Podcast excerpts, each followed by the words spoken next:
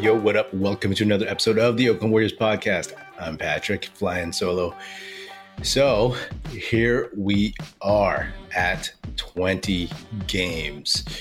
If you listen to this podcast, I've said let's check in with this Warriors team after 20 games, not because it means a huge amount, not like that it's definitive, but when the Warriors were going through their 0 5 losing streak and we were seeing those growing pains, I was like, let's see the vets get their legs a little bit. Let's see the bench and some of the young guys get more acclimated to bigger roles. And let's see what the coaching staff can come up with to kind of reverse some of the early, early season bad trends.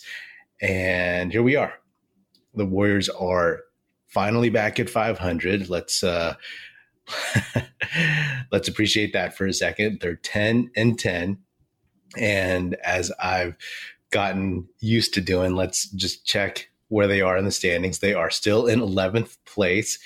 That very tight 10 and 11 competition with the Minnesota Timberwolves that they'll be seeing on Sunday. Uh, they're half a game behind both them and the Mavericks for the nine and 10 spots. And they are three games out of first place. I'm just doing this for fun because, of course, it's not that uh, serious right now. But, you know, we are here at 10 and 10, 20 games in. And I personally feel better. This team is not fully formed, right? They are not uh, ready for the playoffs. They are not ready uh, to all of a sudden dominate like they did in stretches early last season. I mean, a year ago, they were 18 and 2, 18 and 2, 10 and 10. So, you know, let's keep everything in perspective though. If you're just kind of not a close fan and you just jump in right now and you're like, "Oh, wow, the Warriors are 10 and 10. They're they're not very good." But you know, we saw how rough it was early on, and now they're starting to figure out some things, right?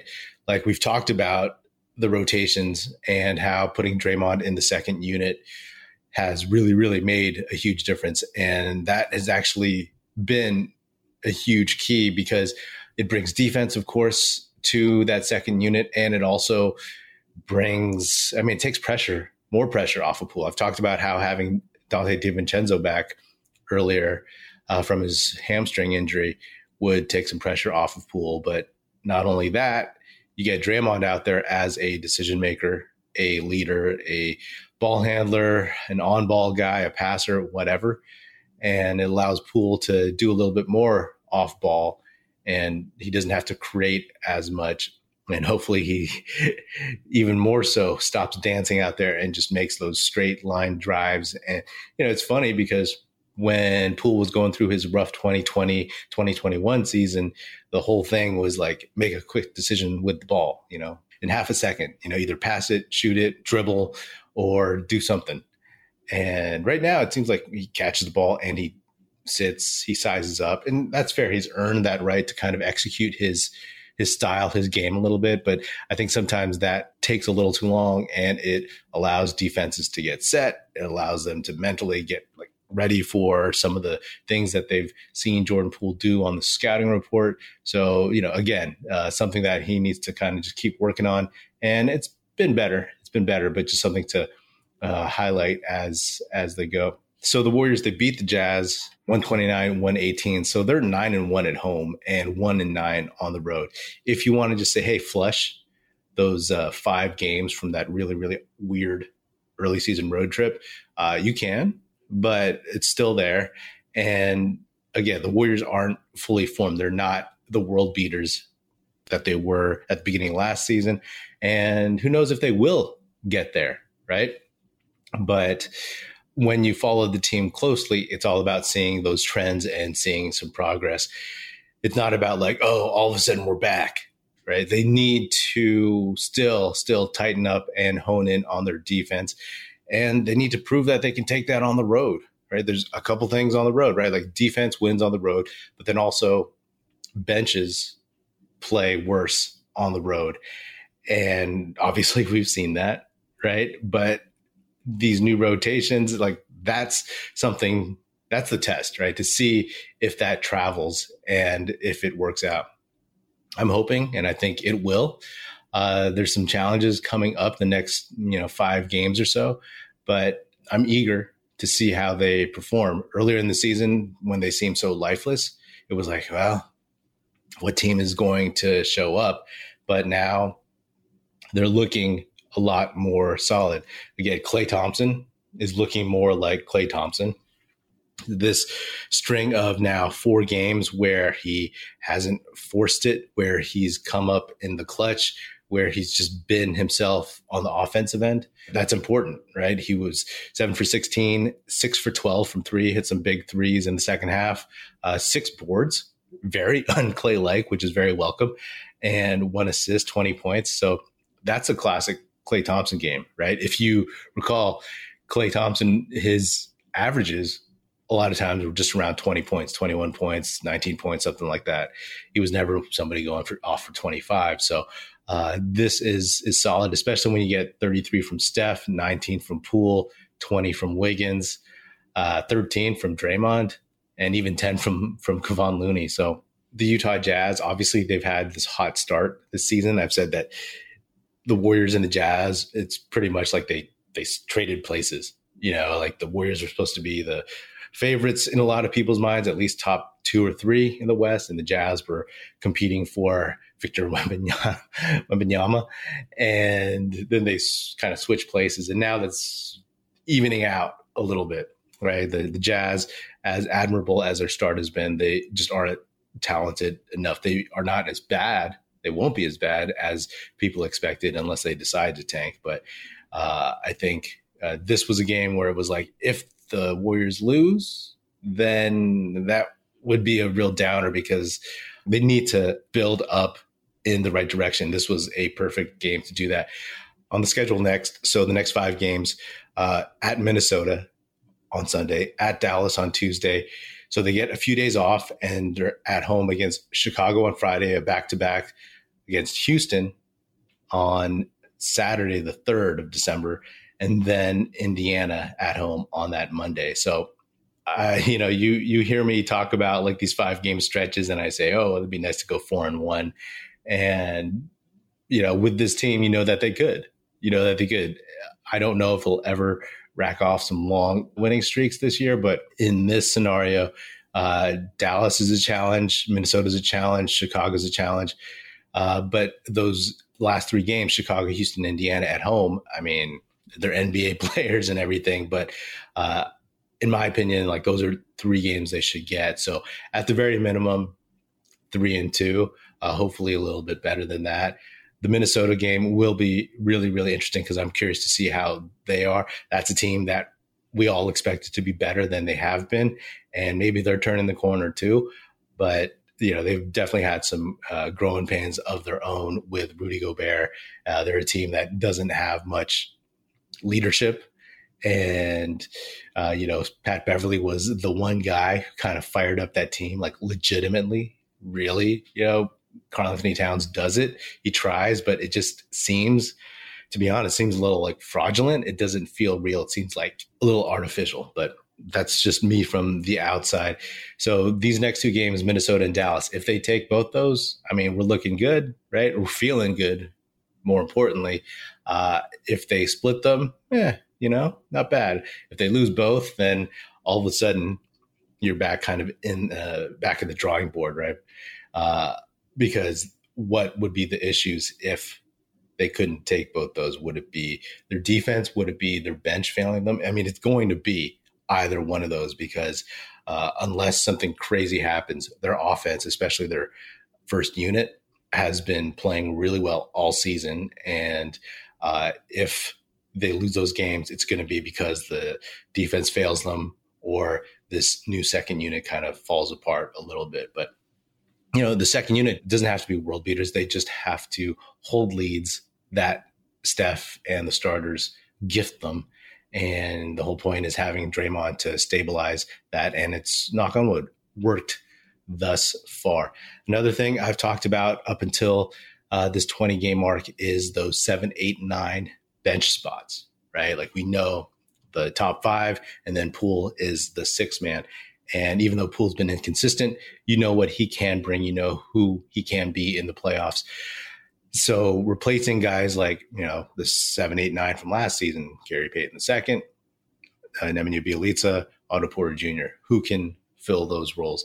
And right now, right now, it's looking like they're filling those roles with with four dudes: JaMychal Green, Donte DiVincenzo, Jonathan Kuminga, and Anthony Lamb.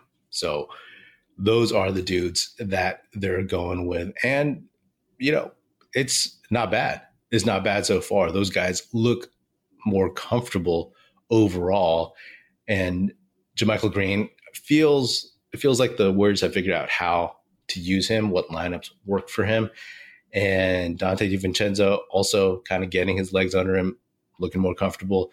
Um, and Jonathan Kuminga, uh, obviously all the talent in the world, but again, you know, if you kind of toss that Pelicans game where he just jacked up shots and the whole team looked really, really bad uh, in this role in limited minutes, he is doing what he needs to do. I, I talked about that in the Thanksgiving episode, and when he uh, just does the simple things and doesn't try to do too much. I mean, he didn't take a shot. He had three boards in 13 minutes uh, plus two. You know, he plays tough defense, and that's what you need from him. You need the on ball guy, right? Like we talked about early in the season, preseason, about how losing Gary Payton the second, uh, they'll have to do it. They'll have to replace what he did on ball by committee with guys like Andrew Wiggins, Klay Thompson, Moses Moody, Jonathan Kuminga, Andre Iguodala, Donte DiVincenzo, and none of those dudes have really, really proven to be able to do it. And Kuminga is one guy who can do it because he's young, he's athletic, he's tall, uh, he's got a pretty wide wingspan, and he's up for the challenge. So I think uh, Kuminga in those minutes, just being that, as I always say, dynamic, athletic dude, that threat to do a lot of things that teams have to look out for on the fringes. You know, when they're guarding like Steph or Jordan Poole or Klay or Wiggins or focusing on those dudes, they have to look over their shoulder for a guy like Jonathan Kuminga to pop out of nowhere and dunk on their heads or cut to the basket. You know, so it feels like that seven, eight, nine is starting to uh, solidify a little bit. It's not going to be the same. Uh, I would love, I would love for as solid as Anthony Lamb can be. Uh, I would love for honestly Moses Moody to get past him. I know, I know Moody plays a little bit smaller than Lamb, uh, you know, but you should be able to steal minutes from that dude down the road. And then, of course, James Wiseman. When you watch this team out there and the rotation off the bench is uh, after Poole, it's uh, DiVincenzo, Green, Kuminga, and Lamb. In my ideal world, in the second half of the season or somewhere, maybe even sooner before the uh, calendar year ends, I would love to see Wiseman get a shot at replacing Lamb because then if your bench all of a sudden just, you know, humor me for a second – if your bench is Poole, Green, Kuminga, DiVincenzo, and Wiseman, and those guys start coalescing more and more, and Kerr starts trusting them. If Wiseman can be the best version of himself right now, not the version that we all see uh, in a couple years, if he can be the best version of himself right now, then you know that lineup, that bench offers you a lot of what we had hoped earlier in the season. But again, don't want to get too far ahead of ourselves. Uh, just thinking that this team is looking like it's going in the right direction. The NBA season is heating up, and there are still so many unknowns. Like, will James Wiseman actually be on this Warriors team by the end of the season? I hope so. When I'm looking to get in on the action, I bet with DraftKings Sportsbook, an official sports betting partner of the NBA. New customers can bet just $5 pregame money line on any NBA team to win their game and get $150 in free bets if they do. Check this out. Right now, everyone can earn up to a 100% boost with DraftKings stepped up same game parlays. Go to the DraftKings Sportsbook app, place a same game parlay, and combine multiple bets like which team will win, total rebounds, and more. The more legs you add, the bigger the boost, the bigger your shot to win big. The app is super easy to use. Just pop it open, do what you got to do, and you're good to go. Download the app now, sign up with code TBPN, place a $5 pregame moneyline bet on any NBA team to win their game, and get $150 in free bets if they do. That's code TBPN only at DraftKings Sportsbook. Minimum age and eligibility restrictions apply. See show notes for details. Another thing that um, is interesting to point out is when Draymond had that talk with Klay Thompson after that Suns game, when Klay had just a really, really just bad game hunting shots and everything like that. He's had a hell of a week, right? It's just all of a sudden gone from, you know, Klay is chasing ghosts to all right, Klay's back to kind of who he was or who he was at the end of last season, at the end of the finals. You know, it's interesting to think about that because, right, we started the season with Draymond punching Jordan Poole and that whole controversy, and that doesn't get talked about much anymore. But you got to think that maybe, maybe, maybe that had some effect on Draymond's ability to speak up and his leadership. He'll always talk, but who knows, right? Because like everybody's talking about him having to have earned their trust back in the locker room. So, you know, it could be that one of those things that it got so bad. It got so bad after that second Suns loss last week that Draymond had to speak up. And I bring that up because maybe if that whole punching Jordan Poole didn't happen, maybe Draymond speaks up earlier. You know, maybe he lights a fire and calls out what's wrong earlier in the season instead of just kind of he has to bite his tongue a little bit because he's not in a very solid leadership spot at that point. Uh, maybe he does it during the 0 5 road trip. Maybe he calls them out after losing to Charlotte, after losing to Detroit or Orlando. but obviously, things got bad enough finally, and he had more time and distance away from the preseason that it was it was time for him to do it now. This is all just hypothetical, theoretical. Uh, and if that's the case, maybe things behind the scenes are getting to some kind of semblance of normalcy. won't claim to have any inside knowledge or credentials or anything like that. But, you know, just from studying this team game to game, between games, uh, observing and just watching over the past few seasons, right? Seeing how these trends go. And uh, you can just say, hey, they're at 500. They're not good. They're not bad. But you look at the trends, and that's what I was hoping for when I would say, let's see how they are in 20 games. If they look hopeless and if it looks like futile, then it is what it is. But obviously, it's not at that point anymore right now. Things can change. Uh, they could change for the worse. They can go back to how they were but they can also change for the better. And it's clear that that's where it's going because, uh, like I said, the the starting unit has been really, really good all season long, and the bench is starting to figure it out. And at ten and ten, as they start getting over 500 more and more, you know, you'll get more opportunity to honestly like rest some of the vets as the season wears on them because Steph has been carrying such a, a massive, massive load. Uh, and, you know, Draymond as well, and etc. But, you know, not just that, but then you'll also be able to tinker a little bit more with Moses Moody and eventually James Wiseman, who is still in the G League. And ideal scenario is by yes, mid-season at some point it starts looking like the team that we maybe thought we were going to have at the beginning of the season, right? The idea that, you know, the narrative could be that the preseason, the whole Jordan Poole punching thing, uh, and the fact that the young guys weren't as ready as we'd all expected or hoped, and the fact that the vets needed some time, especially Klay. And, you know, Jordan Poole still isn't fully where we hope he, he'll be. So, you know, it could just be one of those things that they were thrown off by the events of the preseason and that nobody was fully ready to uh, to go at this season. I don't know. That's that could change. It's just an idea. It's just a thought. It's just how I kind of see things maybe playing out as the season goes. But again, a long way to go. You know, if they if they go 0 and 2 against Dallas and Minnesota in the next few days, then then that'll be a shame. But uh, you know, ride the trends and things are trending upwards. So we'll uh we'll hang our hats on that for now, and uh, I'll check you out the next one. All right. Well, that is another episode of the Oakland Warriors podcast. Be sure to subscribe wherever you get your podcast. Feel free to hit me up on Twitter at Patrick E. Or at Oakland Warriors. Check out our YouTube channel where you can watch this episode, youtube.com slash Oakland Warriors. Check us out at oaklandwarriors.com and be sure to tell your fellow Warrior fan friends to tune in and listen. The Oakland Warriors podcast is produced by National Film Society and is a part of the Basketball Podcast Network. And if you're so inclined, please do leave us a five star rating on Spotify and Apple Podcasts. And if you want to leave us a nice review saying good stuff about the show on Apple Podcasts, that would be hugely, hugely appreciated and it would be very, very helpful. Thanks. That's it. Music in this episode provided by Paper Sun. Special thanks to Paul Amardo for production support. See you next time, and go Dubs.